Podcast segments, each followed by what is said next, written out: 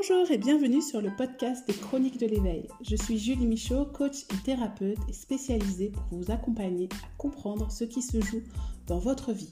Pourquoi vous êtes en réaction, pourquoi vous ressentez ces émotions, vous apprendre à vous détacher du personnage principal pour enfin vous amuser à jouer les rôles de votre vie. Découvrez mes prestations sur le site w w w point julie michaud point com ou plus de contenu gratuit sur l'éveil sur la page des réseaux sociaux des Chroniques de l'éveil. N'hésitez pas à me faire des retours sur les différents épisodes ou à venir me parler en direct en message privé. Bon épisode!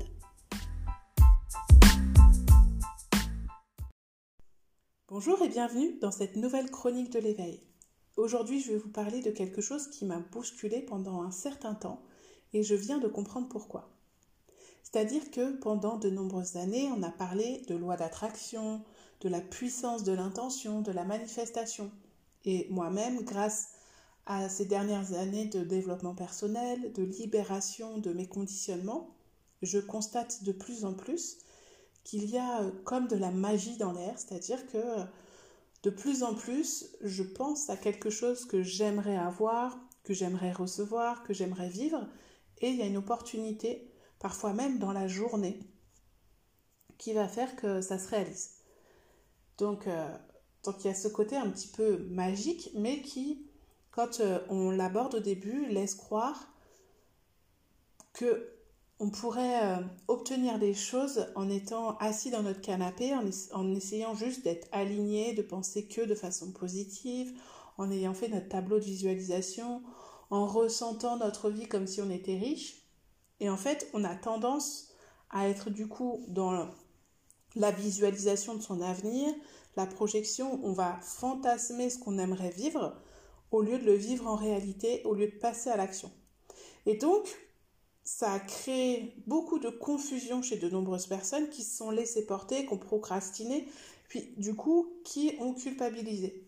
Moi, la première, quand je me suis lancée dans cette entreprise, parce que même si je suis thérapeute et coach, je suis quand même entrepreneur et chef d'entreprise, j'ai vu beaucoup de témoignages de coachs qui, notamment des femmes, qui avaient réussi à très bien gagner leur vie avec leur activité. Et je me suis dit, tiens, c'est inspirant, ça veut dire que contrairement aux thérapeutes que je côtoie au quotidien, euh, on peut gagner euh, confortablement sa vie, on peut avoir aussi une liberté au niveau du temps, au niveau de sa vie de famille, donc il y a des possibilités. Donc ça, c'était bien parce que ça m'a permis de ne pas m'enfermer dans des croyances et donc de m'ouvrir à ces possibilités-là, à me former pour voir comment je pouvais, euh, eh bien... Euh, réinventer mon métier, créer mon métier par rapport à mes propres intentions, à mes propres besoins. Et ce qu'il y a, c'est que comme nous sommes dans un monde où, en fait, on veut du résultat tout de suite, c'est-à-dire qu'on commande quelque chose, on, a, on aimerait l'avoir euh, sur no, le pas de notre porte dans l'heure, dans les vingt minutes, ou le jour même, voire le lendemain. Quand on regarde une série, eh bien, on a juste appuyé sur la télécommande, on a les épisodes qui se suivent. Donc, on voudrait toujours tout pour hier. Mais la transformation, l'évolution de ce que l'on est, euh, la réussite professionnelle, tout ce qui engage euh, du changement, ça ne peut pas se faire en vingt-quatre heures. Et, euh, et donc, euh, surtout dans le milieu de l'entrepreneuriat, c'est vrai qu'on a la chance d'avoir des témoignages de gens qui... au niveau même artistique, euh, c'est pas que dans le développement personnel ou que dans le business, mais on voit qu'à un moment donné, on, on voit qu'il y a quelque chose qui a switché et que la personne qui n'était pas connue est devenue très connue, que l'artiste qui, euh, qui chantait dans le métro est devenu une star internationale, que le chef d'entreprise qui a été refoulé X fois euh, lors des entretiens, et bien maintenant, est, quelque, est quelqu'un qui, euh, qui est très connu et reconnu, que certains écrivains, comme celle qui a écrit Harry Potter, ont eu leur manuscrit rejeté plusieurs fois, et puis maintenant on voit que ce sont des best-sellers. Donc on se dit c'est possible, mais on oublie que derrière, il y a des années de, de remise en question, d'entraînement, d'échecs, d'expériences, et cetera. Et donc aujourd'hui, il y a quelque chose d'autre qui, qui se... qui apparaît, on va dire, dans la communication sur les réseaux sociaux, parce qu'il y a de plus en plus d'authenticité. Mais il y a aussi, donc il y a l'authenticité où là, les gens vont dire, bah, vous savez, aujourd'hui, j'ai tant d'abonnés, j'ai, t- j'ai cette visibilité-là, mais il m'a fallu tant de temps, plusieurs fois j'ai échoué, moi aussi, quand j'ai lancé mon offre, quand j'ai fait des vidéos, ça a fait des bides. Il euh, y a des gens qui, euh, dans, dans leur métier, ont vécu des échecs avant d'arriver euh, là, dans leurs aventures euh, sentimentales aussi.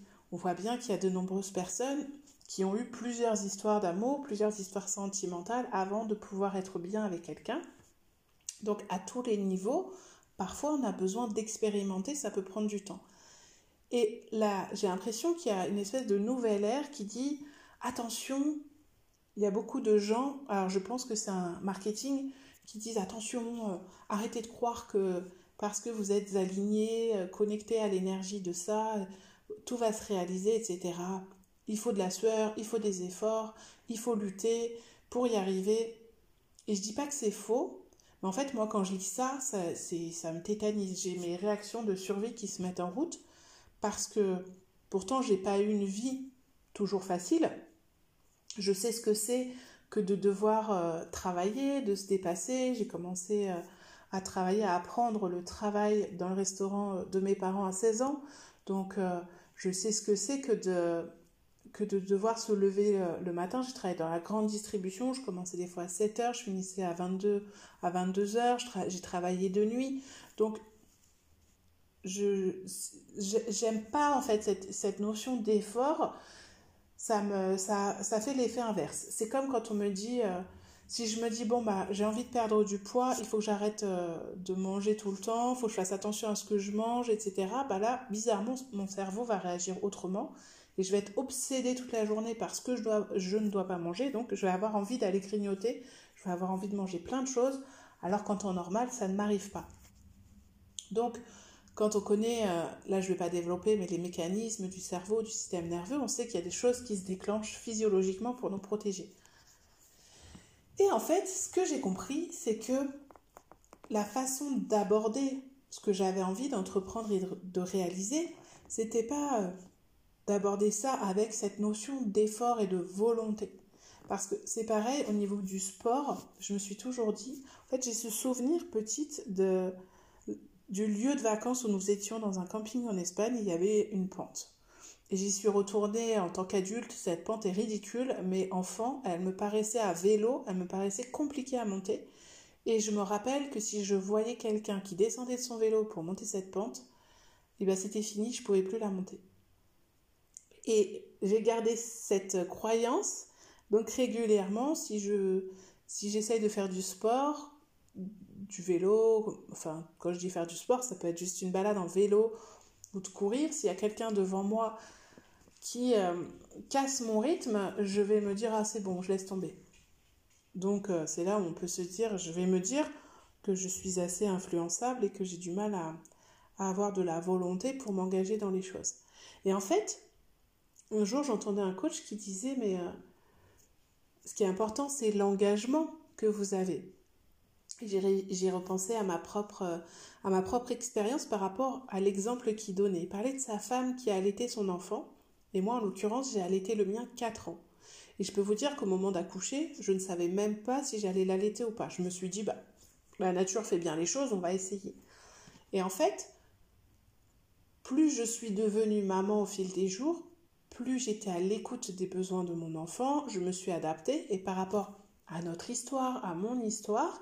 Eh bien, j'ai voulu, euh, pourtant je me suis posé des questions parce que je me suis dit, s'il ne dort pas la nuit, est-ce que c'est lié à ça? Donc j'ai cherché moult solutions pour, euh, pour faire en sorte qu'il dorme mieux, qu'il arrête de se réveiller et de me réveiller accessoirement toutes les, toutes les nuits pendant pratiquement quatre ans. Et, euh, et finalement, je me dis, j'avais cette, cette force, entre guillemets, cette énergie pour me lever parfois plusieurs fois dans la nuit, parce que j'étais engagée dans mon rôle de maman. Parce que j'étais en accord avec ce que j'avais envie de vivre, de transmettre et d'être auprès de mon fils. Et c'était ma vérité, c'était notre vérité du moment par rapport à notre famille, à mon couple, à mon enfant. Donc c'était mon engagement vis-à-vis de lui, comme, je, comme des millions de parents s'engagent à être au chevet de leur enfant quand ils sont malades, à se, rele- se relever plusieurs fois la nuit quand ils ont peur, quand ils ont besoin d'être soignés, et cetera. C'est la même chose que vous faites quand vous êtes auprès de quelqu'un qui est souffrant, qui a eu un accident. Vous, allez, vous n'allez pas vous poser de questions, vous allez prendre votre voiture. Si vous avez un ami qui a perdu un de ses parents, vous allez traverser la France peut-être pour l'accompagner à l'enterrement, et cetera. Quand on est engagé, que ça touche nos, nos valeurs, nos liens d'amour envers une personne, par exemple, eh bien, on ne se pose pas de questions. On ne se dit pas « ça va me fatiguer ». Ça ne veut pas dire que ça ne nous fatigue pas. Ça ne veut pas dire qu'il ne faut pas se respecter et faire les choses dans, dans le respect de soi-même. Mais en fait, on a du mal, quand ça nous concerne nous, nos propres projets, on a du mal à être dans cette même notion d'engagement. D'un point de vue professionnel, par exemple, ou d'un point de vue euh, santé. Et donc, moi, ces derniers temps, je me suis dit que j'avais envie d'aborder ma vie et mes projets, mes envies de réalisation autrement. Et je me suis dit, eh bien, par exemple, là, ça fait des mois que j'ai envie de créer un programme. Je suis en train de créer un programme d'accompagnement et ça demande beaucoup d'action. Et donc, euh, j'ai tendance, il y a tous mes instincts de survie, toutes mes réactions de survie qui se mettent en route, qui font que parfois, je vais être beaucoup dans l'action, parfois je vais faire des actions passives, donc qui ne sont pas forcément celles que je devrais faire tout de suite, parfois je vais être dans la procrastination, parfois je vais être dans l'efficacité ou non. Et après, quand on on n'obtient pas les résultats tout de suite, en fait on est constamment, on passe plus de temps à analyser est-ce que j'ai été productive ou pas, plutôt que à se dire, bon, quelle est l'action efficace et appropriée que je devrais mettre en place maintenant pour obtenir le résultat que je veux. C'est comme ça que on va s'inscrire à une salle de sport où on va se dire je dois arrêter de manger pour me sentir en meilleure santé, pour perdre un peu de poids parce que je ne me sens pas bien. On va être plutôt dans l'injonction et très vite, en fait, on va plutôt visualiser son objectif et s'imaginer qu'à bah, un moment donné, on aura peut-être la force d'aller à la salle de sport ou de continuer. Ou euh, là, on n'a pas la volonté de ne pas manger un carré de chocolat ou de se resservir une deuxième fois. Oui, et puis on va se trouver des excuses. De toute façon, on est tout le temps invité, c'est pas la bonne période, et cetera. Et on va vite lâcher. Parce qu'on est dans une notion de, d'effort. Ça nous demande des efforts. Il nous faut de la volonté, on n'en a pas.